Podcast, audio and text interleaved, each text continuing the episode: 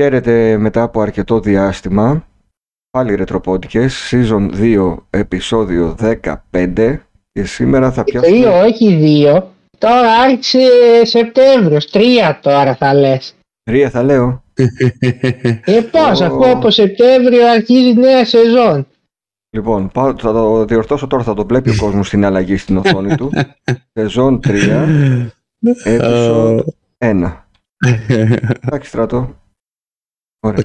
Βέβαια, μην τα κάνετε πια λάθη. Εντάξει, είναι μαζί μου όπως ακούσατε και ο Στράτος και ο Δημήτρης. Καλησπέρα, παιδιά.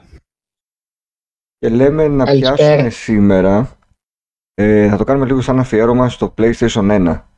Και θα θυμηθούμε γιατί πήραμε PlayStation, γιατί το επιλέξαμε αντί άλλης κονσόλας, τι CD με demo είχε όταν το πήραμε, ποια παιχνίδια πρωτοπαίξαμε, αν το τσιπάραμε και όλα αυτά τα ωραία που ζήσαμε στα τέλη της δεκαετίας του 90. Μέσα, ναι. Εντάξει, στην Ιαπωνία κυκλοφόρησε 3 Δεκεμβρίου του 94, Βόρεια Αμερική 9 Σεπτεμβρίου του 95, Ευρώπη 29 Σεπτεμβρίου του 95, Αυστραλία 15 Νοεμβρίου του 95. Τι παρατηρούμε? Ότι διαφορετικές ημερομηνίες. Και τότε έτσι γινόταν. Ναι, δεν υπήρχε το global launch τότε. Πάντα στην Αμερική βγαίναν πιο, στην Ιαπωνία βγαίναν πιο μπροστά και στην έτσι Αμερική. Έτσι και με το Nintendo 64, έτσι και με το Saturn. Και στην Ευρώπη ήμασταν τελευταίοι και καταϊδρωμένοι όλοι. Εγώ μάλιστα θα σας πω στην πορεία γιόλας, πήρα την έκδοση που είχε τους αναλογικούς μοχλούς, δηλαδή στο 1997. Α, DualShock. Ναι. Εσείς το είχατε από το 95 όταν κυκλοφόρησε, είχε έρθει κατευθείαν Ελλάδα.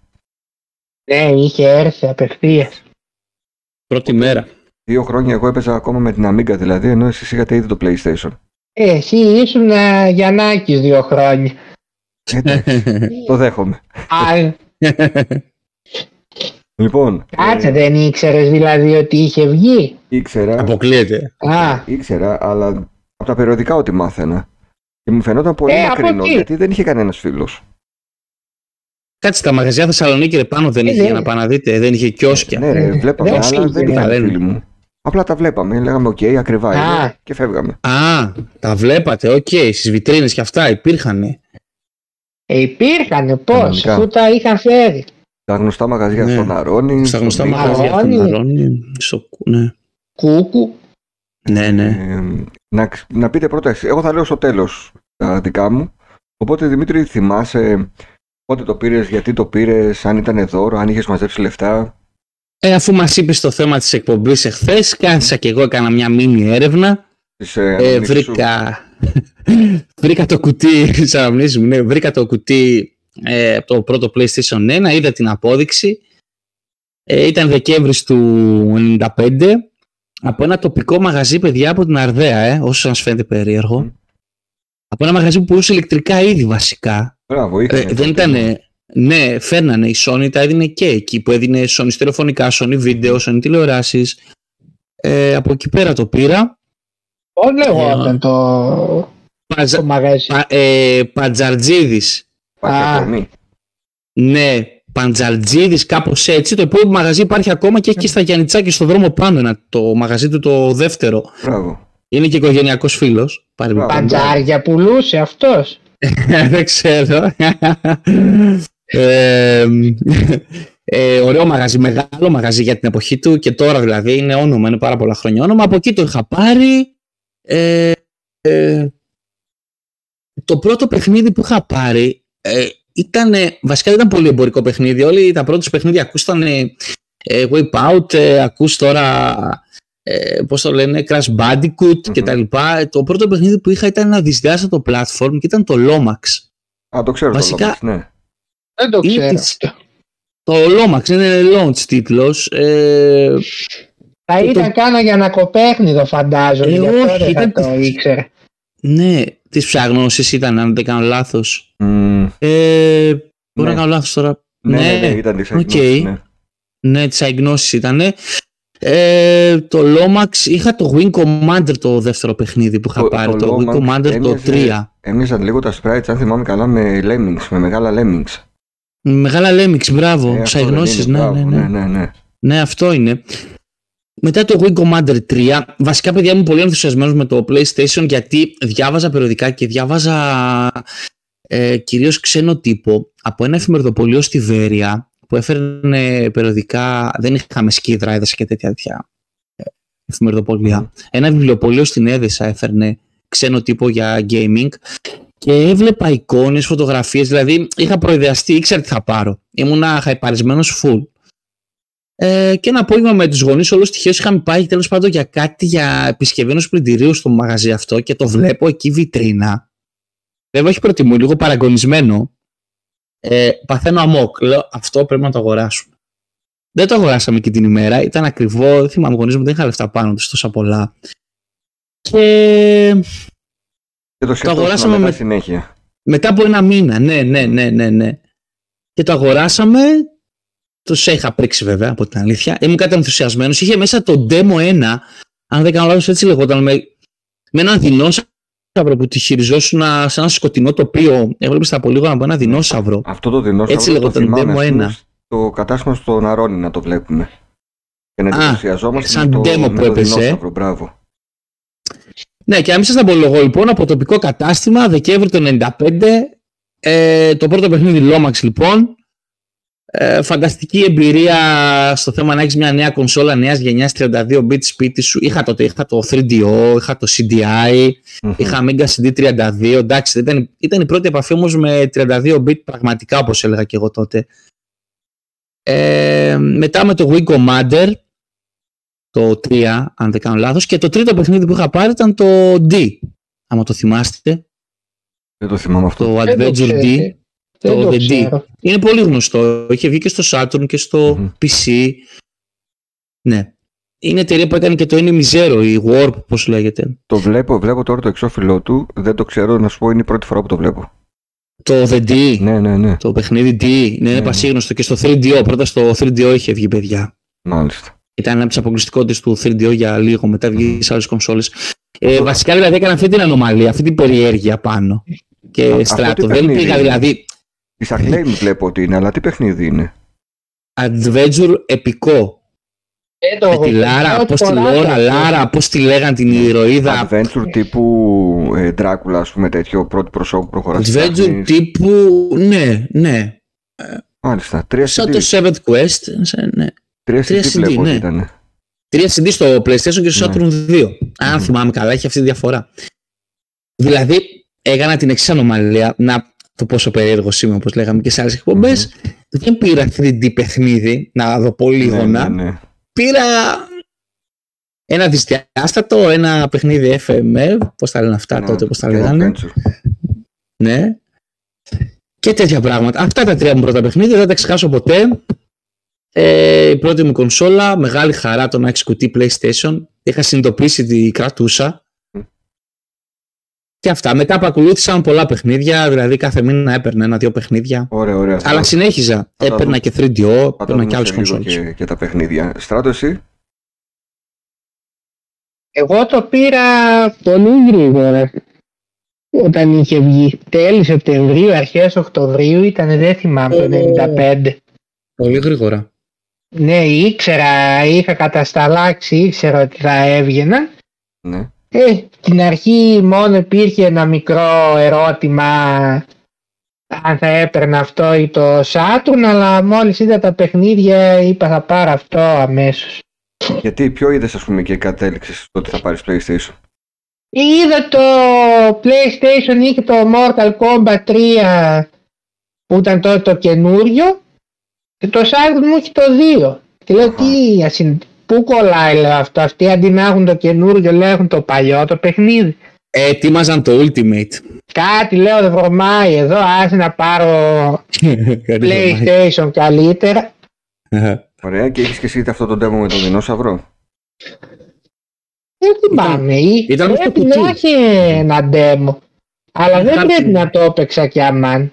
Δεν θυμάμαι, μπορεί να μην το είχα βάλει κιόλας.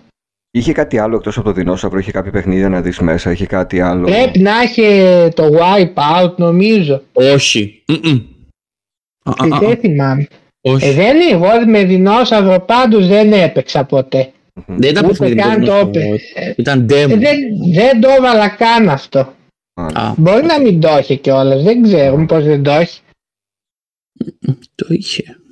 Εγώ το Mortal Kombat 3 είχα πάρει αρχικά και το Ocident. Στη χάρτινη συσκευασία το Mortal Kombat 3 να πούμε. Ναι, είχε πολύ ωραίο ένα χάρτινο κουτί, ναι. Και το TOS δεν είναι το πρώτο 3D fighting που είχα παίξει τότε. Δηλαδή δύο πώς λέγανε την εταιρεία. Δύο fighting είχες. Δεν θυμάμαι από ποια εταιρεία ήταν. Takara, κάπως λέγονταν την εταιρεία αυτή, κάπως λέγονταν. Θυμάμαι έπαιρνα μια σοφία εκεί, ήταν ωραία παίχτρια. Τους άρπαζε και τους άργιζε στις φάπες, θυμάμαι, είχε μια και είχε ένα νηφικό. Ένα μαστίγιο. Ένα ταντελωτό που είχε φόρεμα. Μαύρα φορούσε αυτή. Όχι, λοιπόν, ακούστε τι παίζει με τη Σοφία. Μήπως την μπέρδεψες με άλλη, με αποξούλ κάλιμπουρ, με καμιά. Όχι.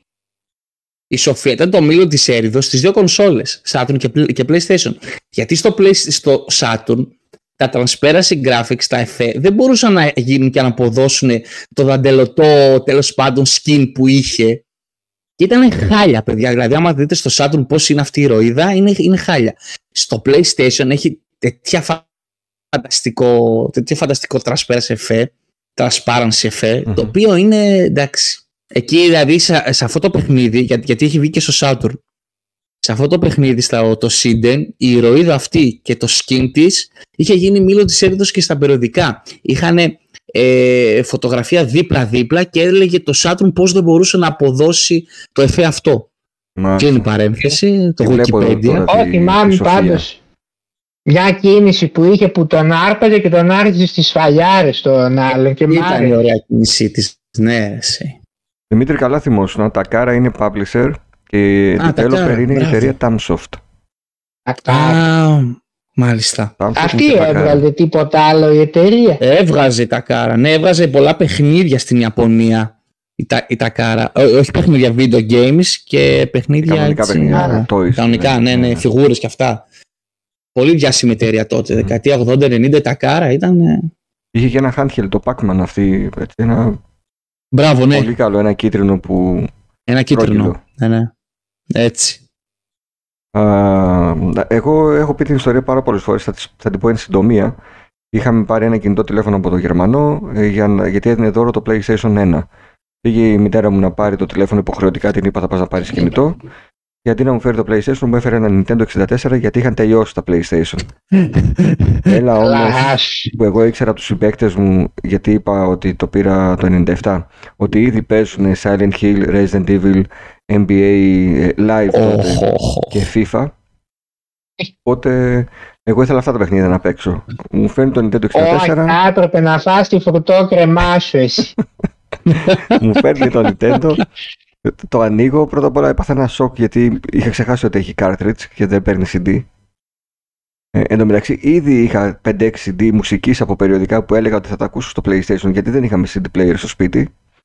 Τρώω μια ξενέρα από εκεί, τρώω και μια ξενέρα μετά με το Mario 64 γιατί, καλό φαινότανε, αν και περίεργο το χειριστήριο της κονσόλας, έλεγα ότι αν δεν μπορούμε να κάνουμε κάτι, θα παίξω με αυτό.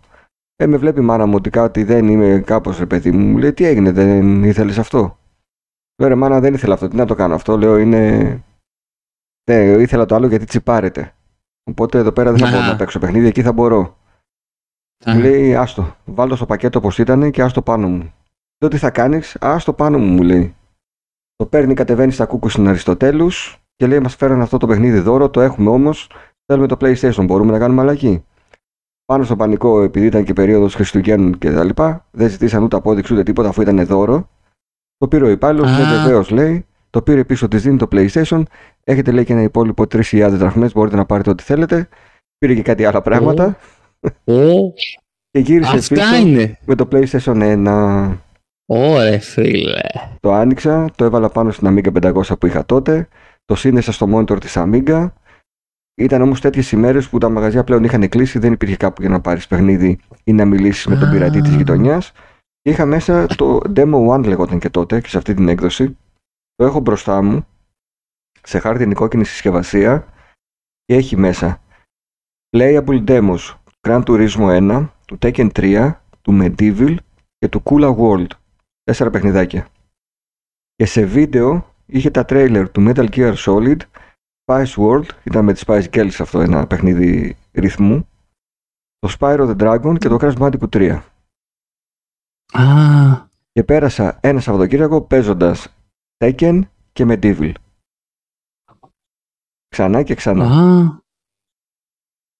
Έτσι το απέκτησα. Μάλιστα. Μετά άρχισα να... Και τι πήρες?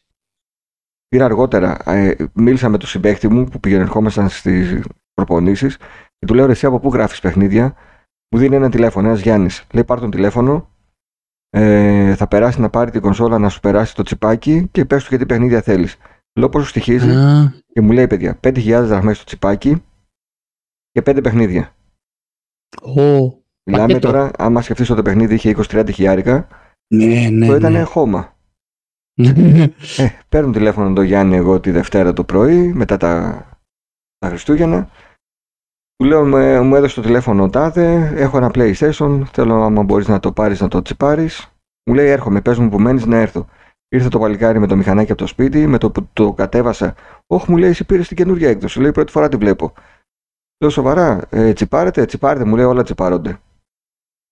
Και δίνω την κονσόλα μου σε έναν άγνωστο που τον έχω δει για πρώτη φορά στη ζωή μου. Φεύγει και ελπίζω ότι κάποια στιγμή θα με πάρει τηλέφωνο να μου πει ότι θα μου την επιστρέψει. Κανένα άγχος τότε, παιδιά, τίποτα. Δηλαδή τώρα θα ήμουν πολύ ταχύποπτος. Τώρα θα είχα φρικάρει.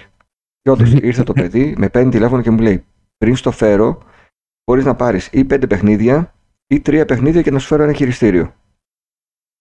Και μου έφερε ένα χειριστήριο. Μου ήταν και το χειριστήριο. Ήταν της Quickshot, δεν ήταν Sony, χωρίς αναλογικούς μοχλούς. Το έχω ακόμα αυτό το χειριστήριο. Την Quickshot την ήξερα εγώ γιατί έπαιρνα χειριστήριο για την Amiga. Και μου έφερε 3 παιχνίδια. Έβγαζε. Μπράβο. Μου φέρνει Silent Hill, το ένα, Resident Evil 3 και το NBA. Κάτσε, εσύ πότε το πήρες αυτό? Το 97. Αφού σε λέει, το 97. Δεν είχε βγει βρε Γιαννάκη Resident Evil 3 το 97 και Silent Hill. Μας δουλεύεις τώρα. Πότε βγήκαν αυτά? Το Silent Hill βγήκε το 98 και το Resident Evil 3 το 99 και το Silent Hill το 99. Το Resident Evil 3 βγήκε το 2000, το Φεβρουάριο. Όλα τα πόδια σε Wikipedia. Πραγματικά νόμιζα ότι αυτά ήταν τα πρώτα που είχα πάρει. Το τζακώσαμε. Ναι, σοβαρά. Δεν θυμάμαι τότε ποια παιχνίδια ήταν τα πρώτα. Πρέπει να ψάξω να βρω. Έχετε το χωροχρόνο. Κάνα Metal Gear Solid, μήπως? Για να το περίμενε. Έχω τις αντιγραφές. Κάτσε. Έχετε εκεί δίπλα σου? Έχω μπροστά μου, ναι. Για να σας πω μετά τι παιχνίδια έπαιζα. Λοιπόν. Θα σου πω Στράτο τίτλους και θα μου λες αν υπάρχει περίπτωση να είναι του τότε. Και να δούμε ποια πήρα πρώτα. Λοιπόν, έχω ένα Duke Nukem. Αυτό παίζει. Παίζει. 97, ναι. Όχι, έλα. Έχω ένα, αυτό τώρα θα το γκουγκλάρω όμως για να μην με πιάσεις πάλι. Το City of the Lost Children, ένα adventure. Αυτό 99. Δεν το ξέρω. Πότε? Δεν το ξέρω αυτό. 99. 98-99. Αυτό δεν θυμάμαι γιατί τον είχα πει φέρει μου κανένα adventure, μου το έφερε και δεν κατάλαβα ποτέ πως παίζεται. Με τον ηθοποιό, πώς το λέγανε τον Γάλλο? Αυτό ήταν ταινία. Αυτό ήταν ταινία αλλά έγινε και παιχνίδι. Έγινε παιχνίδι με τον Γάλλο τον ηθοποιό. Το 97 είναι παιδιά, άρα και αυτό είναι μέσα στα πρώτα. 97.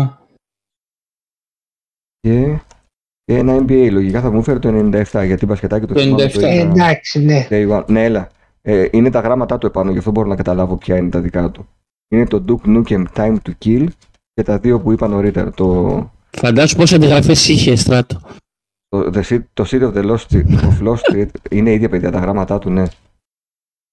Τα είχε με μαρκαδόρο πάνω, έτσι όπως τα κάνω.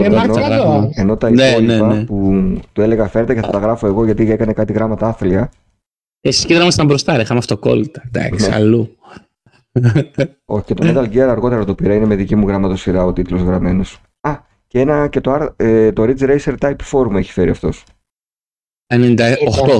Ναι. Το είναι γιατί αρχικά είχε βγει το ένα και... Όλα είναι από το ίδιο παιδί αντιγραφές γιατί είναι ίδια τα γράμματά του. Τέλος πάντων, και ξεκίνησα να παίζω με το PlayStation. Παραγκώνησα εντελώς την Amiga σε τέτοιο σημείο που την πούλησα.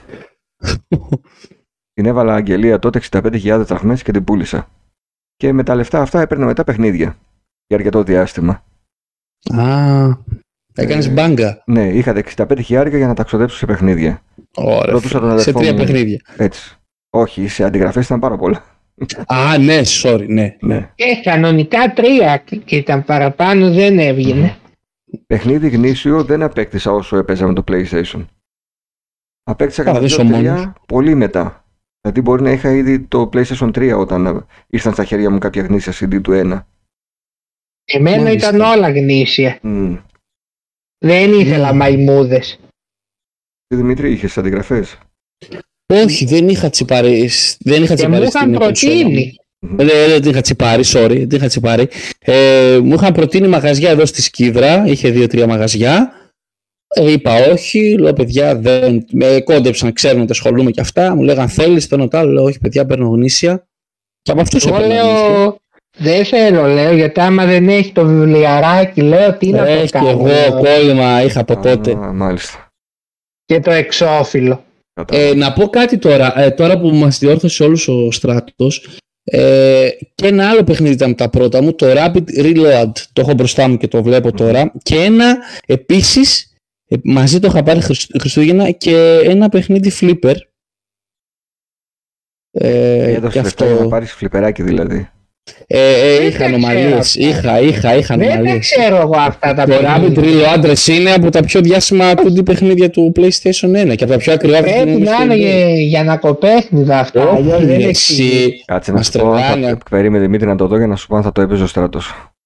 Το Rabbit Reload, παιδιά, εντάξει, είναι arcade παιχνίδι, είναι shooter, side scroll shooter. Είναι arcade, Στράτος.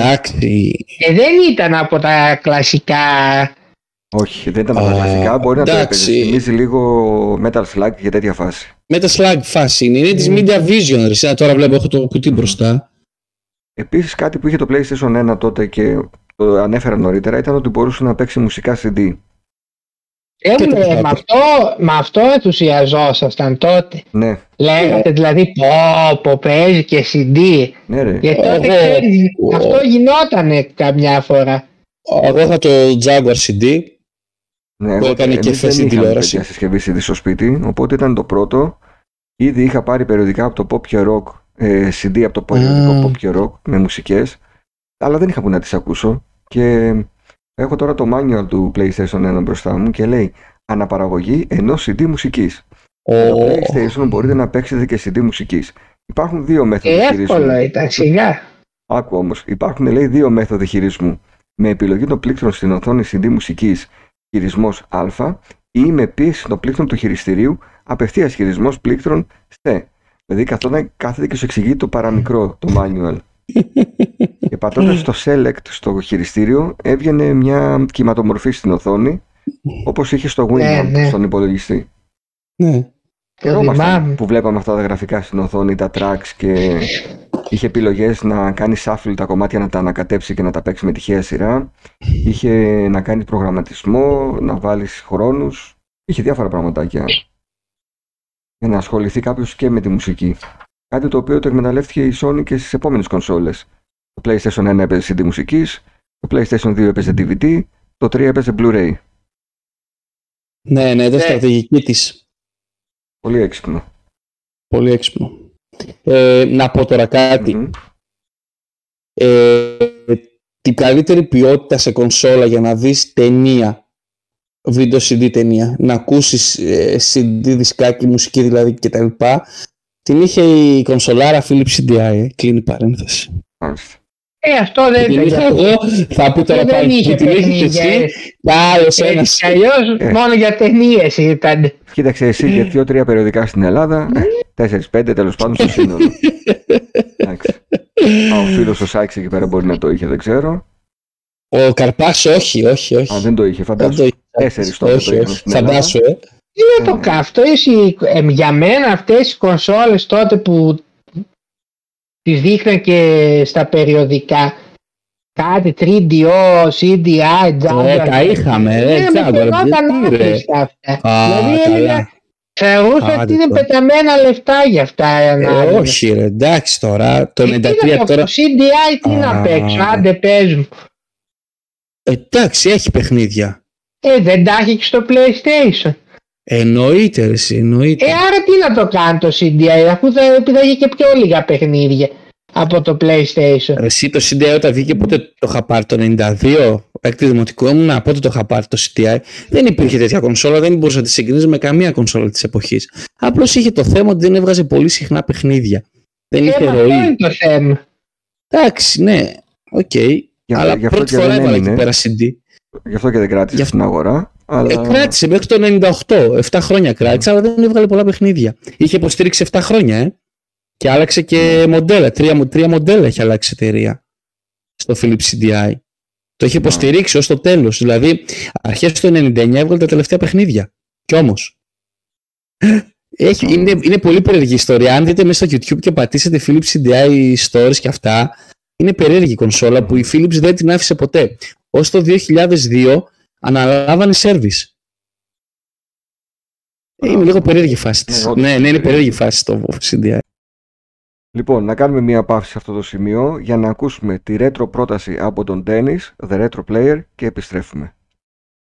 Hello everyone, Dennis, The Retro Player. Η σημερινή πρόταση παιχνιδιού είναι το Pilot Wings, ένα launch title για το Super Nintendo, ένα παιχνίδι το οποίο εφάρμοσε πάρα πολύ το Mode 7, το περιβόητο αυτό Mode το οποίο ήθελε να διαφημίσει η Nintendo και έδινε μια τελείως διαφορετική αισθητική όσον αφορά τα γραφικά και τις δυνατότητες του μηχανήματος. Το Pilot Wings είναι ένα flight simulator παιχνίδι, στο οποίο ο παίχτης καλείται μεταξύ άλλων να οδηγήσει και να προσγειώσει ένα αεροπλάνο, να πραγματοποιήσει βουτιά skydiving και να πρέπει να προσγειωθεί στα διάφορα targets που μας δείχνει η πίστα για να πάρουμε τα bonus μας, να οδηγήσουμε hand glider και να το προσγειώσουμε πάλι μέσα στα σημεία που μας δείχνει η πίστα για τα extra bonus, ακόμη και με rocket belt που φοράμε ρουκέτα δηλαδή στην πλάτη, να καθοδηγήσουμε και να προσγειώσουμε τον παίχτη στα διάφορα σημεία με τις επισημάνσεις που μας δίνει η πίστα. Το Pilot Wings είναι ένα πολύ χαλαρωτικό και chill παιχνίδι, το οποίο στις πρώτες του πίστες είναι πιο εύκολο σχετικά, αλλά αργότερα ανεβαίνει σημαντικά ο βαθμός δυσκολίας.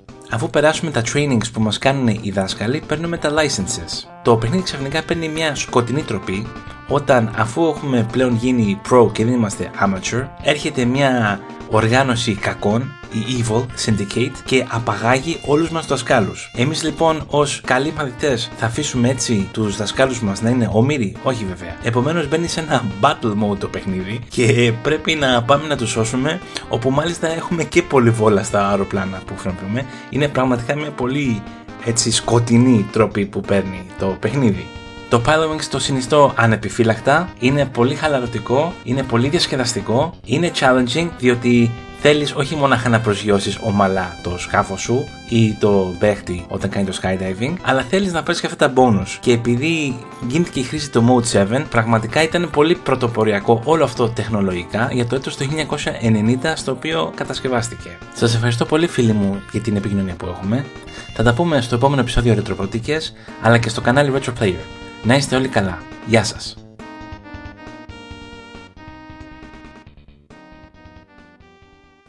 Θέλω να μου πείτε για το PlayStation 1, αν θυμάστε, να σας περιγράφει κάποιος φίλος σας ένα παιχνίδι και να χαϊπαριστείτε τόσο πολύ που να θέλετε να το πάρετε και τελικά να το αγοράσατε. Όχι να το είδατε εσείς ή σε περιοδικό, κάποιος φίλος σας να σας το... Όχι, οι άλλοι δεν είχαν, από μένα δεν είχαν όλοι. Άρα εγώ τα έπαιρνα όλα πρώτος. Μάλιστα. Για πες εσύ Δημήτρη, αυτός ο Στράτος ήταν ο καλομαθημένος. Τι να πω, μας έχει σιωπήσει όλους, εντάξει, τι να πω. Δεν είχαν οι άλλοι, στη γειτονιά δεν είχαν οι κονσόλες. Σε μένα ερχόταν όλοι και παίζαν. Είπαμε για την ταινία εκείνη, πώς τη λέγανε την προπέρσινη τη Χριστουγεννιάτικη. Άσε τη γεννακοτενία τώρα. Πώς λεγόταν κιόλας, πώς λεγόταν εκείνη. Δεν θυμάμαι, 8-bit, κάπως έτσι. 8-bit Christmas, ναι. Δείτε τι πρωταγωνιστεί ο Στράτος, παιδιά, δείτε τι. Με το νες. Δημήτρη, την έχεις δει? Την έχω δει, φίλε, την έχω δει. Για πες εσύ, έχεις ένα παιχνίδι που θα είπαρε πάρα πολύ. Αγαπητέ φίλε και κουμπάρε που θα μ' ακούσεις μετά και μ' ακούς τώρα, Γιώτη Παναγιώτη Τσέμτσι, θα μας ακούσει μετά και θα σχολιάσει από κάτω στο βίντεο, στο κανάλι μας και θα πει και θα μας πει από κάτω. Δεν στα είπα έτσι ακριβώς, έχει ένα συνήθειο. Ό,τι του λες, λέει δεν στα είπα έτσι ακριβώς, αλλά θα προσπαθήσω να τα πω έτσι ακριβώς όπως μου τα είπε.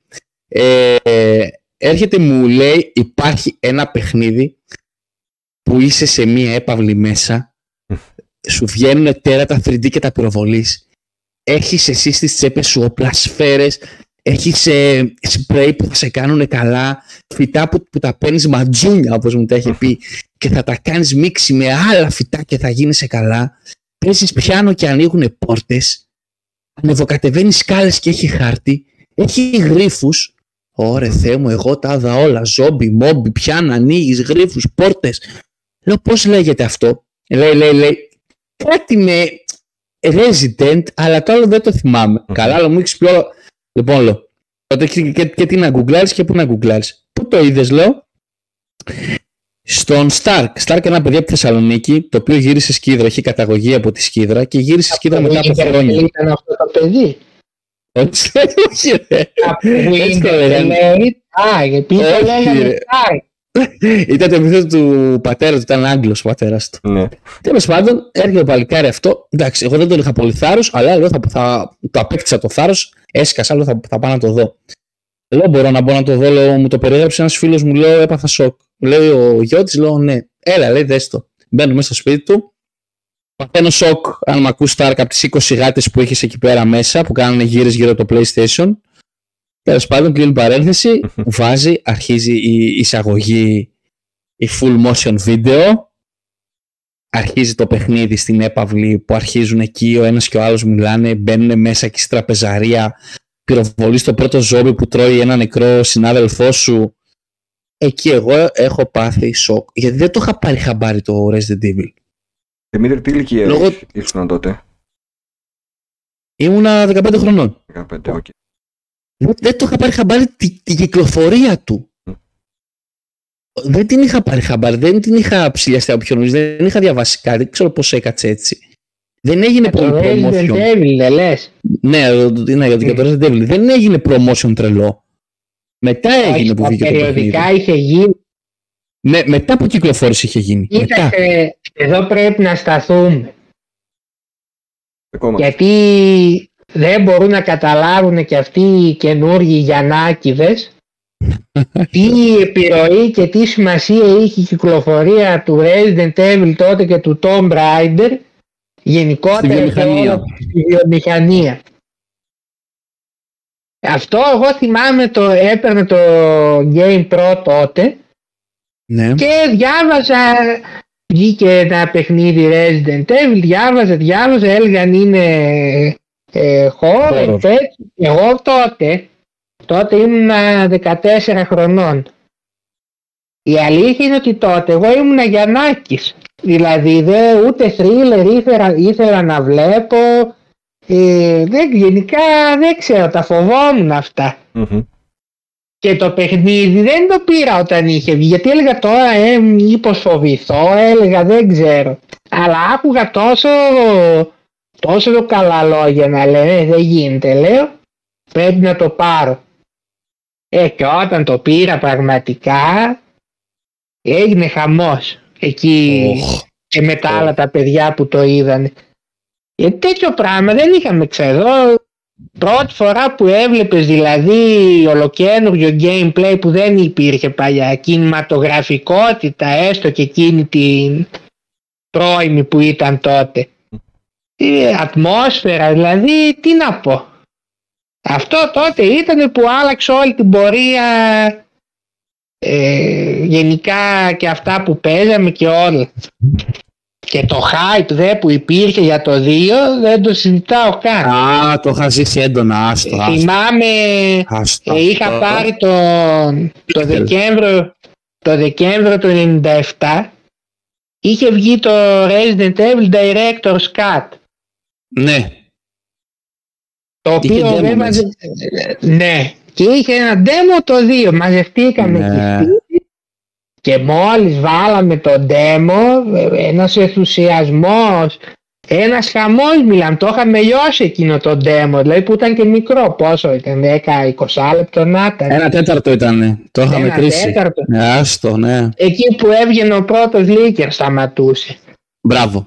Και μόλις βγήκε το παιχνίδι φυσικά είχε γίνει ή το είχαμε λιώσει μιλάμε. Δηλαδή όλοι μαζεμένοι στο σπίτι σου. Ναι. Έπαιρνα εγώ το PlayStation, το πήγαινα στο σπίτι ενός άλλου, παίζαμε εκεί. Είχε τσάντα. Σε σακούλα. Είχα μια τσάντα, ναι, αλλά εκεί είχα τα παιχνίδια. Α. Και ξέρεις, για να συμμετέχουν όλοι, λέγαμε άντε θα πάμε να αλλάξει. Ένα παίζει ένα σε ένα κομμάτι. Είχαμε και τον οδηγό και λέγαμε θα παίξεις εσύ μέχρι εδώ, εγώ θα πάω μέχρι εκεί. Έτσι κάναμε όλοι. Μπράβο, μπράβο. Για να συμμετέχουν όλοι. Σωστός. Για μένα δεν ήταν τόσο καινούριο και θα πω γιατί. Είχα ασχοληθεί πάρα πολύ και είχα τερματίσει. Ναι, είχα τερματίσει. Το Alone in the Dark 1 και 2 στο 3DO. Ήταν επαναστατικά παιχνίδια όταν είχα βγει. Απλά το 3DO δεν είχε πολύ μεγάλη βάση για να γίνουν τόσο γνωστά. Και είναι παιχνίδια που είχαν βγει σε PC, MS-DOS κτλ. Και σε εμάς ήταν, αν θυμάμαι καλά. Κοίταξε, παρόμοιο είδος ήταν. Αλλά ήταν πολύ προχωρημένο. Ήταν πολύ προχωρημένο. Εννοείται, 5 χρόνια πριν είχε βγει. Δεν είχε δηλαδή ούτε την κινηματογραφία, ούτε τη μάχη. Ήταν πολύ. Όταν είχα παίξει το Alone in the Dark 1, αν θυμάμαι καλά, το 93 ήταν, θυμάμαι καλά, άρχισε 94 στο 3DO, δεν υπήρχε κάτι παρόμοιο στην αγορά. Απλά δεν υπήρχε μεγάλη βάση για να το εκτιμήσει το παιχνίδι και να γίνει πανικός. Okay. Αλλά αν δείτε συνεντεύξεις από το team του Resident Evil 1 στο PlayStation, το λένε πεντακάθαρα ότι ο εμπνευστής μας είναι το Alone in the Dark και ένα παιχνίδι στο NES, πώς λένε, το Haunted Mansion, κάπως λένε. Α, οκ, κάνω λάθος. Δηλαδή είχα έρθει σε επαφή, ξέρα το πώς κινείσαι το inventory του και αυτά όλα, οι γωνίες λήψης, η κάμερα. Δεν μου ήταν κάτι καινούριο. Και να πούμε μετά το Resident Evil βγήκε στο Saturn, μια πάρα πολύ καλή έκδοση. Μετά από 1,5 χρόνο βέβαια, βγήκε άκυρα όταν βγήκε το 2 στο PlayStation 1, βγήκε το 1 στο Saturn. Πάντως είναι η μόνη που δεν ήταν λογοκριμένη πλάκα, γιατί είχαν πει ότι στο Director's Cut θα βάζανε αυτά που κόψαν, δεν τα είχαν βάλει τελικά. Όχι, βάλανε άλλες γωνίες λήψης και άλλα μουσικά κομμάτια. Αυτό έγινε. Και ήταν το πρώτο παιχνίδι, το διαφημίζαν που παίζει. Τότε είχα πάρει εγώ το αναλογικό. Γιατί το διαφημίζαν το Director's Cut. DualShock. Ναι, το πρώτο παιχνίδι με το DualShock. Μάλιστα. Ναι, ναι, ναι, έτσι είναι. Εγώ, παιδιά... Και βέβαια, να μην ξεχάσουμε ότι σε αυτό το concept κυκλοφόρησε μετά και το 99 το Silent Hill και τότε μάλλον τι θα πει πραγματικός τρόμος. Άλλο δηλαδή το Steel το ένα, άλλο το μετά είπαμε εδώ όντως. Παράνοια. Όταν δηλαδή έπαιζα και μπήκα πρώτη φορά σε εκείνο το σοκάκι με τα αίματα, άμα λέω τώρα. Ή όταν πήγαινε στις εκκλησίες εκεί και έβλεπε στους σταυρούς και αυτά, έλεγες εδώ τώρα είναι. Ναι. Το καλοκαίρι πέρσι το έπαιξα ξανά, άστο, αρρώστια. Εγώ, παιδιά, όταν το PlayStation με χαϊπάρε πάρα πολύ, ένας παίκτης μου που πήγαινε ερχόμασταν κάθε μέρα στις προπονήσεις, ήταν πιο μεγάλος αυτός σε ηλικία, οπότε είχε και αυτοκίνητο, περνούσε, με έπαιρνε και πηγαίναμε μαζί για προπόνηση. Και εντάξει, με είχε χαϊπάρει τρελά για το NBA Live τότε, γιατί μου έλεγε. Μιλάει ο προπονητής, ακούστε το θόρυβο από τα παπούτσια στα σανίδια, τα σφυρίγματα, τις οδηγίες, κάνουν time out και μαζεύονται για να μιλήσουν. Τέλος πάντων μου το είχε περιγράψει πάρα πολύ εντυπωσιακά και ήταν δεδομένο ότι θα έπαιζα μπάσκετ, γιατί και προπονήσεις για μπάσκετ πηγαίναμε. Αλλά 2 άλλα παιχνίδια μου είχε χαϊπάρει απίστευτα. Το ένα ήταν το Metal Gear Solid, γιατί μου έλεγε είσαι ένας χαρακτήρας που προχωράς και χτυπάς τους τοίχους να δεις αν είναι κούφι για να βάλεις εκρηκτικό και να κάνεις τρύπα να περάσεις. Έχει ένα άλλο δωμάτιο, λέει, που πρέπει να ανάψεις τσιγάρο για να δεις τις ακτίνες χ και να περάσεις ανάμεσά τους. Εγώ μέχρι τότε έπαιζα παιχνίδια στην Amiga, δηλαδή κυρίως 2D platforms. Μου τα έλεγε αυτά και δεν μπορούσα ούτε εικόνα να τα κάνω καλά-καλά. Δεν έλεγα τι κάνεις, δηλαδή δείχνει, λέω, τον άνθρωπο να καπνίζει και να βγαίνει ο καπνός. Ναι, μου λέει, ρε, αν φαίνεται κανονικά, λέω, το τσιγάρο και το καπνό. Φαίνονται οι ακτίνες. Αν σβήσεις το τσιγάρο δεν φαίνονται. Με είχε τρελάνει, μου έλεγε τι άλλο συμβαίνει στο παιχνίδι. Και φαντάζομαι το κυριότερο θα ήταν με το Psycho Mantis. Το Psycho Mantis δεν μου το είχε πει, αλλά το έζησα με τον αδερφό μου και είχαμε πάθει σοκ. Γιατί αλλάζεις το κοντρόλερ από το Port 1 στο Port 2 για να τον περάσει. Και στο GameCube σκάνεις. Τότε ήταν και μια στιγμή, παιδί μου, που ο Kojima όντως έκανε κάτι πρωτότυπο εκεί. Όχι μόνο τότε. Τότε με το Psycho Mantis. Όλο παπά μετά πουλάει. Περπάτημα και να χαίρονται κάτι για νάκηδες σαν τον Άκη μόνο.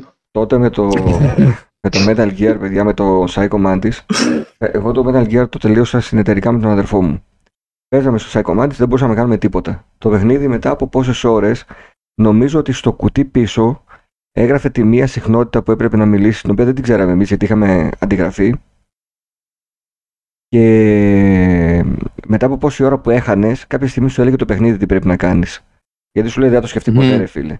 Οπότε άνοιγε ο ασύρματος και σου έλεγε η κοπελιά εκεί πέρα ότι έχεις σκεφτεί μήπως αν άλλαζες το χειριστήριο από το Port 1 στο Port 2, μήπως δεν μπορούσες να διαβάσεις τη σκέψη σου. Το διαβάζουμε αυτό, κοιτιόμαστε με τον αδερφό μου και λέμε τώρα πλάκα κάνεις. Λέω ρε, εσύ τι λέει, βγάζω το χειριστήριο από το 1, το βάζω στο 2 και ξαφνικά ο Psycho Mantis δεν μπορεί να διαβάσει τη σκέψη μας και καταφέραμε και τον περάσαμε. Είχα διαβάσει εγώ στο Game Pro πριν το παίξω και το ήξερα. Δεν είχαμε ιδέα, οπότε εσείς έφαγες κακό spoiler, Στράτο. Εμείς πάθαμε τρελό σοκ. Ήτανε παιδιά τρελός σοκ, γιατί δεν υπήρχε κάτι άλλο που να κάνει αυτό το πράγμα μέχρι τότε. Όχι, ναι, ήταν η πρώτη φορά. Και μετά δεν νομίζω ότι το είδαμε σε άλλο παιχνίδι, δηλαδή δεν το αντέγραψε κάποιος. Όχι, δεν ξανά γίνει τέτοιο πράγμα. Και το άλλο παιχνίδι που με είχε τρελάνει ήταν το Silent Hill, που μου έλεγε είσαι ένας μπαμπάς που ψάχνεις το κορίτσι σου γιατί είχατε ένα ατύχημα και ξύπνησες στο αυτοκίνητο και δεν έλειπε. Και βλέπεις κάτι οράματα προς τα που πηγαίνει και εσύ προσπαθείς να το ακολουθήσεις, να το βρεις. Αλλά εκεί λέει που περπατάς, ακούγεται μια σιρήνα. Και ό,τι βλέπεις μετατρέπεται, λέει, σε καμένο και έχει αράχνες, έχει αίματα, έχει διάφορα. Στάχτες, λέει, μπροστά σου να μην βλέπεις, ομίχλη. Έλεγα ρε φίλε, αυτά τώρα γίνονται όλα σε παιχνίδι, σοβαρά το λες. Μου λέει, λέω ρε, εσύ μήπως το υπερβάλλεις. Όχι ρε, μου λέει, έτσι είναι. Και μου λέει, έχω κολλήσει σε ένα κολογρίφο. Λέω, τι γρίφος είναι αυτός. Είναι, μου λέει, ένα πιάνο που πρέπει να παίξεις κάτι σκατά, λέει, διαβάζεις ένα ποίημα.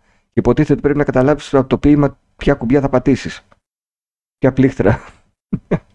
Με είχα κολλήσει 6 μήνες εκεί πέρα. Διάβαζα, ξαναδιάβαζα το ποίημα, δεν καταλάβαινα. Το περιοδικό, δηλαδή, δες εκεί και παίρνα το. Δεν. Και το πέρασα τυχαία. Δηλαδή, κάποια στιγμή είχα πει να το βάλω να το δοκιμάσω και το πολύ πολύ μετά να μην ασχοληθώ πάλι.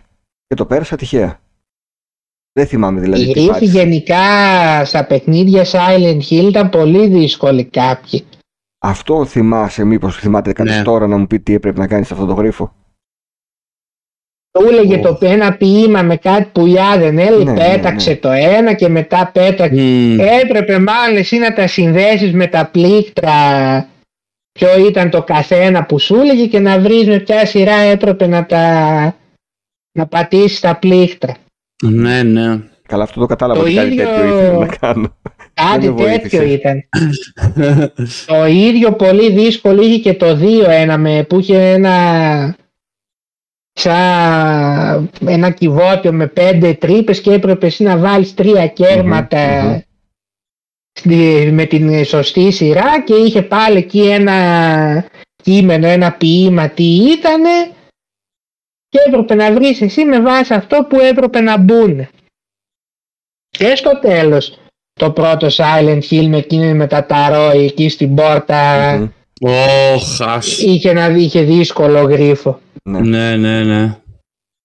Μετά λογικά με κάποιον οδηγό θα το τελείωσα, δεν θυμάμαι καθόλου. Το τελείωσα τότε, αλλά σίγουρα με βοήθεια. Το κομμάτι των τώρα γρίφων έγινε, όχι στο gameplay, εντάξει. Είχε δύσκολους γρίφους το Silent Hill. Αυτά τα δύο παιδιά μου είχε τρελάνει ο άλλος. Δηλαδή μου είχε κάνει τόσο πλήση εγκεφάλου που έπρεπε οπωσδήποτε να τα παίξω και ήταν τα επόμενα αντίγραφα, ας πούμε, που ζήτησα. Φαντάσου τώρα εσύ να πήγαινες με αυτά να του έλεγες εγώ μάζεψα ένα στεράκι εχθές στο Μάριο Θα σου έλεγε άλλο, βράντε φύγει από εδώ, θα σου έλεγε για να. Κάτσε, τώρα. Κάτσε να σε πω, κάτσε. Το ήξερα θα πει για το Μάριο, τώρα κάτι θα πει για το 64. Κοίτα, είπες κάτι πολύ σωστό πριν. Και το Tomb Raider και το. Πώς το είπαμε, και το Resident Evil. Είναι παιχνίδια τα οποία εντάξει, ανοίξανε δρόμο. Δεν το συζητάμε αυτό. Ναι.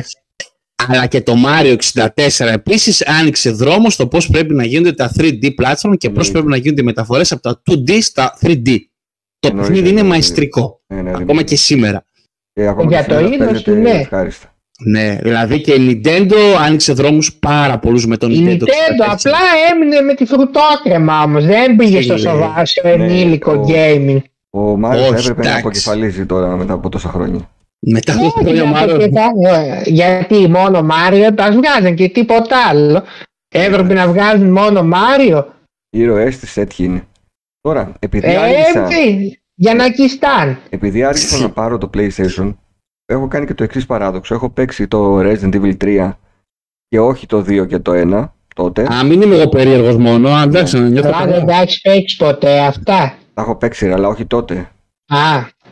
Πήρα το Crash Bandicoot 3 και όχι το 1 και το 2. Δεν πήρα. Το 1 το παίξα τώρα στο PS5. Δεν θα παίξει ποτέ. Και το... ούτε εγώ. Καλά, εσύ δεν το παίζεις γιατί λες ότι είναι για να κιστάνε. Τώρα λέω εδώ παίζουμε Resident Evil το κράτο για να τι για να κοαλεπούλε, τι ήταν αυτό, πώς το λένε αυτόν το χαρακτήρα. Είναι ένας ζώος της Αυστραλίας σπάνιο. Είναι υποτίθεται. Έτσι λέγεται, είναι Bandicoot. Ελουροειδές. Τι θα του Bandicoot. Αυτό είναι το είδος Bandicoot. Α, νόμιζε είχε όνομα. Αυτό δεν του αρέσει, επειδή είναι Bandicoot. Και άλλο παιχνίδι που έπαιξα το τρίτο και όχι τα δύο πρώτα είναι το Tomb Raider. Από το 3 ξεκίνησα. Σοβαρά, εσύ. Το 2 και το 1 δεν τα παίξα ποτέ γιατί μου φαινόταν πολύ χάλια τα γραφικά τότε σε σχέση με το 3. Πολύ pixelization. Το 2 ήταν το αγαπημένο μου. Εμένα το 1 στο Saturn, το οποίο εκεί βγήκε πρώτα. Μακάρι πραγματικά να βγει ένα remake του Tomb Raider 2. Και ποτέ δεν έχω ασχοληθεί τόσο σοβαρά με τα παλιά Tomb Raider εκτός από το 3. Ο αδερφός μου τα είχε πάρει με τη σειρά αυτά και τα είχε ξεφτυλίσει. Εγώ το 4 τερμάτισα τότε. Οθόνη, γραμμούλες που σας καρφαλώσεις, που έχει διακόπτες. Κοίταξε, ήταν πολύ δύσκολα. Ναι. Να σας πω και το άλλο για το Tomb Raider. Το 1 ήταν παλούκι. Να δώσουμε και μια πληροφορία και στα παιδιά που μας ακούνε για το Tomb Raider. Η πρώτη επαφή είχε γίνει με την Atari για το Jaguar CD. Ναι, η εταιρεία, η Core Design, Core, αυτό έκανε, Core Design αυτή, πήγε και προσέγγισε την Atari γιατί είχε δει σε μια κλειστή παρουσίαση το Jaguar CD, εντυπωσιάστηκε από τα τεχνικά χαρακτηριστικά πίσω στο 94, αυτοί δείχναν κάτι στα σκαριά και θέλανε ένα δυνατό μηχάνημα. Άρχισε να φτιάχνεται το παιχνίδι εκεί. Μάλιστα, αφημολογείται ότι το παιχνίδι, η πρώτη πίστα έχει τελειώσει το Jaguar CD. Υπήρχε τέλος πάντων σε δισκέτες, είχε δημιουργηθεί εκεί, αλλά είχαν μεγάλο θέμα με το frame rate. Δεν είχε την κατάλληλη μνήμη το παιχνίδι για να τρέξει τέτοιο υψηλό frame rate που έτρεχε στο PlayStation 1 και στο Saturn. Έτρεχε κοντά στα 4 με 5, ήταν δηλαδή unplayable. Κάναν μια προσπάθεια, πέτυχε. Μετά πήγαν κατευθείαν στη Sega, ταυτόχρονα νομίζω πήγαν και στο Saturn γιατί είχαν πολύ καλή επαφή με το Mega CD αυτές οι δύο εταιρείες και το Mega Drive πήγε εκεί πέρα και εντάξει, στο Saturn τα πράγματα ήταν πολύ πιο εύκολα και στο PlayStation 1 τελειοποιήθηκε. Το Tomb Raider πάντως 2, 3 και το 4 και το 5 μόνο στο PC, δεν υπήρχαν σε άλλη κονσόλα όλα αυτά. Πολύ το έπαιζε πάντως στο 4, όχι στο κάτσε το Last Revelation λες. Α, βγήκε και στο Dreamcast. Ναι, Last Revelation. Το 4 βγήκε στο Dreamcast και το 5.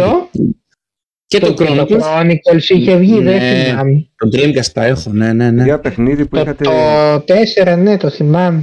Θέλω να μου πείτε ένα παιχνίδι που πήρατε και ήταν τραγωδία και ποιο παιχνίδι σας έκανε να πείτε ότι μέχρι εδώ ήταν το PlayStation 1, πάμε για το PlayStation 2. Για πες τώρα. Κοίταξε, σαβούρες, εγώ επειδή είχα πάνω από 80 παιχνίδια στο PlayStation, είχα πάρει και πολλές αβούρες αναγκαστικά. Τι να πρωτοθυμηθώ τώρα, ξέρεις. Ήταν ένα fighting το οποίο δεν θυμάμαι καν πως το λένε. Πολύ μάπα. Αυτό το Rise of the Robots είχα σκυλομετανιώσει που το πήρα. Το Mortal Kombat 4 ας πούμε σου άρεσε τότε? Κοίταξε τότε, εντάξει, τότε λέγαμε καλό είναι, λέγαμε, μην ξεχνάς, είχε και τα οπλάκια. Τότε υπήρχε και μια τάση και τον Batman and Robin βλέπαμε στο σινεμά και λέγαμε ωραία ταινία. Ωραίο και το παιχνίδι. Μετά σου κάθεται πιο καλά και λες τι μαλακία ήταν αυτή τελικά. Εντάξει, δεν ήταν καλό το Mortal Kombat 4, δεν ήταν το χειρότερο θεωρώ. Ήταν πολύ καλή έκδοση στο Nintendo 64, πολύ καλύτερη από το PlayStation 1. Αλλά πιο πολύ. Και ξέρεις γιατί είχε γίνει αυτό? Άκου τώρα εδώ, τώρα θα βρεις υλικό να λες. Ήθελα εγώ μια φορά να πάρω παιχνίδια. Και εκείνη την περίοδο δεν είχε κάτι έτσι να κυκλοφορεί που μ' άρεσε κοντά. Θα πάρω, λέω, αυτό το τεύχος από το Game Pro και όποιο παιχνίδι έχει πάνω από 7, λέω, θα πάω να το πάρω στο PlayStation. Πουλάκι μου, ναι. Πήρα εκεί 3 παιχνίδια, 3 παπαριές. Ήτανε μάπα όμως και τα 3. Και λέω, το Rise of the Robots ήταν το 1. Ωρε φίλε, το 2, το Rise of the Robots 2 πήρα. Τα άλλα δύο ήταν fighting και αυτά νομίζω. Αλλά δεν θυμάμαι καν ποια ήταν. Ήταν όμως μάπα όμως. Πολύ χάλια επίσης ήταν το παιχνίδι Batman and Robin. Πολύ χάλια. Απέσιο. Πραγματικά απέσιο. Και ποιο παιχνίδι ήταν αυτό που είπες ότι εντάξει μέχρι εδώ ρε παιδί μου πάμε στο 2? Κοίταξε, εκεί στο τελείωμα παινόταν το πράγμα. Βλέπεις άλλα, δεν βγαίναν πλέον και κάποια παιχνίδια. Δεν πήρα κάποιο που να ήταν χάλια και να πω. Το τελευταίο να σου πω μπορεί να ήταν και το Chronicles, το Tomb Raider. Okay. Που λίγο είχε αρχίσει, ξέρεις, λέγαμε... κάπου κουράζει λίγο, ναι. Κάπου έχει αρχίσει, λέμε, λίγο και κουράζει. Δημήτρης, εσύ? Εγώ τώρα λίγο εδώ στα ράφια είμαι και έχω πολλές απογοητεύσεις. Το T Best X, γιατί το είχα στο Atari Jaguar και νόμιζα θα είναι καλό και στο PlayStation 1 από τα ίδια. Το Steel Ring για το PlayStation 1. Ήταν τα πρώτα παιχνίδια που είχα πάρει επίσης. Το πρώτο τρίμηνο του... όταν είχα την κονσόλα, ένα παιχνίδι με ελικόπτερα. Δημήτρη, να ξέρεις ότι αύριο στον καφέ θα μου λέει ο Στράτος. Τι έγινε? Αυτός ο Γιαννακίδης εντελώς Γιαννάκης. Τόσα παιχνίδια είπε, ένα δεν ήξερα. Αλλά αυτά τα παιχνίδια, δηλαδή είναι, πού τα λέει. Ψάχνω ρε, αφού είμαι εντάξει τα λαθώνα, λέω ξέρω πάνω σου, ψάχνω πράγματα. Ψάχνω περίεργα πράγματα, είμαι underground φάση ρε Στράτο. Αυτό είναι μετά, το Steel Ring. Το Steel Ring είναι με τάξ, μπράβο, ωραίος ρε εσύ, μπράβο. Θυμάμαι το εξώφυλλο. Μπράβο, ναι, ήταν αποκλειστικότητα τη Sony. Το Jurassic Park, το Warpath, άστο πράγμα, Okay. Το beat up με τους δεινόσαυρους από την ταινία. Ναι. Και το Iron Soldier το 3, γιατί είχα το Iron Soldier το 1 και το 2 στο Jaguar. Το 1 στο Jaguar και το 2 στο Jaguar CD και είπα να πάρω και το 3 στο PlayStation, εγώ πανέξυπνος. Είχα δώσει και τα μαλλοκέφαλά μου κοντά στα 20 κάτι, χιλιάρικα. Και αυτά ήταν τις μεγαλύτερες απογοητεύσεις που είχα πάρει, τα είχα ακριβοπληρώσει. Το Steel Ring το έχω μπροστά μου και έχει ακόμα σε δραχμές την τιμή, είναι 26.990 δραχμές. Μάλιστα. Έχω μπροστά μου το αυτοκόλλητο. Κύριε Αρώνη, σε ευχαριστούμε πάρα πολύ για τα λεφτά που μας πήρατε. Από τον Αρώνη πήγαινες και εσύ. Για μια βλακεία, ναι, εννοείται. Σε τον Τζο τον ήξερες δηλαδή? Εννοείται. Γιατί ήταν η μεγάλη μορφή τότε. Η μεγαλύτερη της πόλης. Ναι, βέβαια. Πήγαινε ο Γιαννακίδης και του πουλούσε εκεί ότι ήθελε να ξεφορτωθεί. Του λέει καλό είναι αυτό, πάρ' το. Ακριβώς. Εν τω μεταξύ με έξερα ότι είχα περίεργα γούστα και μου έδειχνε παιχνίδια τα οποία εντάξει, ήταν underground φάση. Σου λες αυτό θα τα ξεπουλήσουν. Πολλές εκτόσεις επίσης. Εμένα το μία, γιατί το είχα πει ότι είμαι Άρης. Άκουσα ότι είμαι Άρης, αυτό ήταν τέλος. Όχι, εμένα μου έκανε, επειδή ήμουν και καλός πελάτη. Μια φορά, ας πούμε, χάλασε το PlayStation, γιατί το είχα κάτω και το τσαλαπατούσαν. Έπαιζε η αδερφή μου και το πατούσε εκεί με τα άλλα τα παιδάκια. Και εγώ στην αρχή δεν πρόσεχα. Έπαιρνα δηλαδή... Πόση διαφορά έχει το Στράτο? 10-11 χρόνια. Ήταν πολύ μικρή τότε, έτσι? Ήταν τότε, ναι, 4. Πού να ξέρεις εσύ τώρα. Ναι. Και εγώ βέβαια δεν πρόσεχα. Έπιανα τα CD με τα δάχτυλα, όπως να είναι αρχικά. Και χάλασε μια μέρα, δεν έπαιζε και του το πήγα και μου έδωσε ένα άλλο αμέσως. Τζάμπα. Έκανε ένα χρησιμοποιημένο από εκεί. Όχι, καινούριο στο κουτί ήταν. Μπράβο. Και μετά το επισκεύες και μου έδωσε κι αυτό. Άκου να δεις. Γι' αυτό είχα δύο μετά. Παιδιά, τώρα που είπατε για τον Αρώνη, εγώ ήμουν πολύ εντυπωσιασμένος που έβλεπα την εκπομπή, άμα θυμάστε την εκπομπή Κούκου.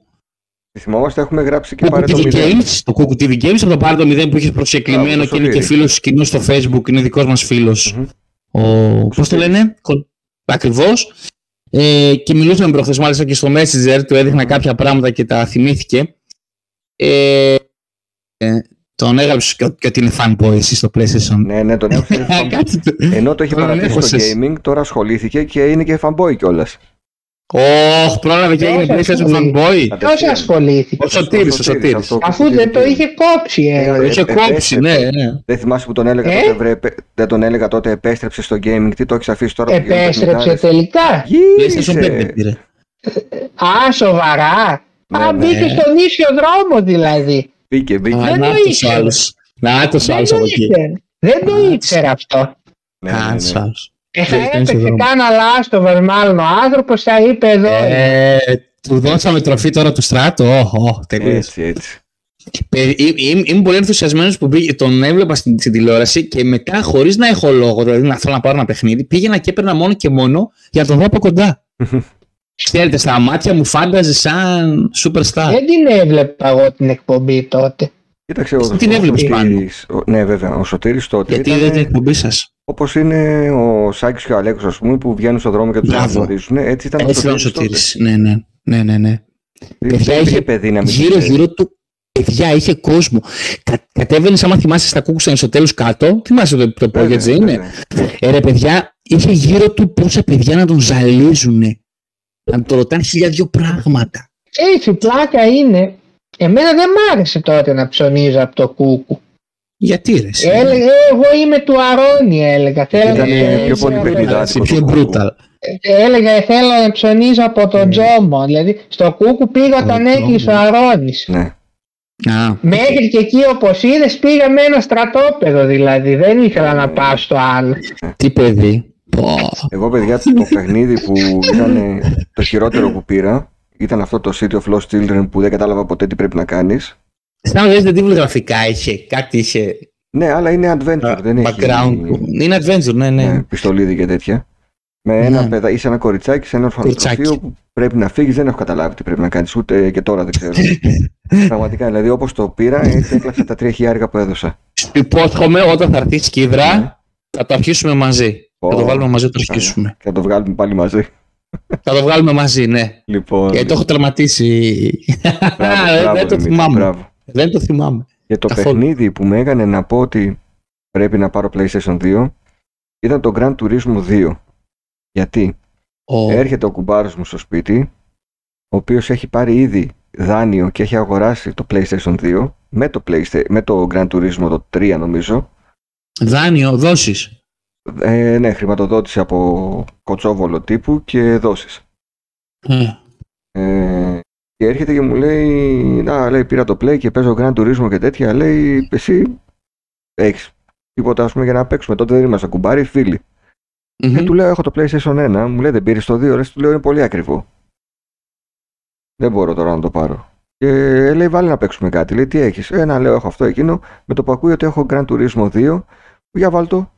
Το βάζω. Και μου λέει, ρε φίλε, πώς παίζεις, λέει, με αυτό εδώ? Είναι χάλια. Έτσι, με γύρωσε εντελώς. Κοίταξε με, εγώ έτσι κι αλλιώς το είχα πάρει το PlayStation 2 Day 1 όταν το φέρανε. Δεν έζησα από την αρχή τη μετάβαση. Ναι. Και εγώ, ναι. Την ήξερα βέβαια και με το Dreamcast που είχε βγει ένα χρόνο νωρίτερα, το είχα πάρει εγώ. Mm-hmm. Και το Resident Evil Code Veronica, ας πούμε, φαινόταν στα γραφικά η διαφορά με τα άλλα Resident Evil. Εκεί έβλεπες νέας γενιάς κονσόλας. Ναι, Resident Evil Code Veronica, καταλάβεις. Έβλεπες και έλεγες, να, εδώ είναι, ας πούμε, είναι η νέα γενιά. Ναι. Και στο Sonic ένα. Εγώ, παιδιά, δεν είχα δει το PlayStation 2 ακόμη. Λέω, εντάξει, πόσο καλύτερο δηλαδή είναι τώρα. Τέλειο είναι αυτό. Εγώ μόνο PlayStation 1 είχα, αυτό ήξερα. Ναι, ναι. Μου λέει καμία σχέση. Μωρέ, του λέω τώρα υπερβολικός. Έλεγα, αλλά όταν θα έρθεις στο σπίτι θα το δεις. Και πηγαίνω μια μέρα στο σπίτι και το βάζει και λέω, εντάξει, λέω, πρέπει να πάρω PlayStation 2, δεν γίνεται να είμαι με αυτό. Αλλά τότε ήταν άλματα αυτά που κάνανε οι γενιές. Ναι, άλματα μεγάλα. Δεν μπορεί να γίνει τώρα το ίδιο άλμα, γιατί ήδη έχουν φτάσει σε πολύ υψηλό σημείο. Τα γραφικά δεν μπορεί να δεις ανάλογα άλμα. Ναι, παιδιά, άλματα μεγάλα ήταν έννοιες σούπερ ενιές. Μέχρι και στο PlayStation 3 ήταν, θεωρώ, τα τεράστια άλματα. Έχεις δίκιο. Έτσι... Ένα παιχνίδι fighting με δεινόσαυρους, το θυμάστε, άλλο μια άλλη μαλακία. Αυτό σου είπα πριν. Όχι το Jurassic Park, το Primal. Το θυμάμαι. Έλα ρε, καλό ήτανε. Το έχω στο Jaguar CD, το έχω. Η έκδοση Jaguar CD είχε και fatality, υποτίθεται και αυτό. Είχε, έκανε και πορδίτσες από πίσω, ένα fatality είχε. Ξέρετε ότι στο PlayStation 1 είχε βγει και ένα πρώιμο Bloodborne. Ναι ρε, το Nightmare Creatures. Α, ναι. Α, το πλώνανε, εκείνο είχε βγει στο Dreamcast. Άμα το βάλετε, η ατμόσφαιρα θυμίζει πάρα πολύ Bloodborne του παιχνιδιού. Ναι, αλλά unplayable. Εσύ ποιο έλεγες, Δημήτρη? Αυτό δεν παίζεται, πολύ δύσκολο. Δεν παίζονταν αυτό το παιχνίδι. Ναι, μιλήκε στο Saturn. Αφού θυμάμαι προσπαθούσα να το παίξω και έλεγα, τι είναι αυτό το πράγμα. Δημήτρη, εσύ ποιο πήγες να πεις ότι είναι? Τι πήγα να πω? Κάποιο άλλο θα έλεγες ότι έμοιαζε στο Bloodborne. Ποιο παιχνίδι? Το Starfield. Πώς? Στο Demon Souls, στα Souls παιχνίδια γενικά, όχι. Ποιος θα έρθει? Κοίταξε, είχε βγάλει From ένα, πώς λεγόταν στο PlayStation 1. Το λέει ο Ραφαήλ συνέχεια, αλλά δεν το θυμάμαι. Kingsfield. Είπα Starfield. Αυτό είναι πολύ καλά.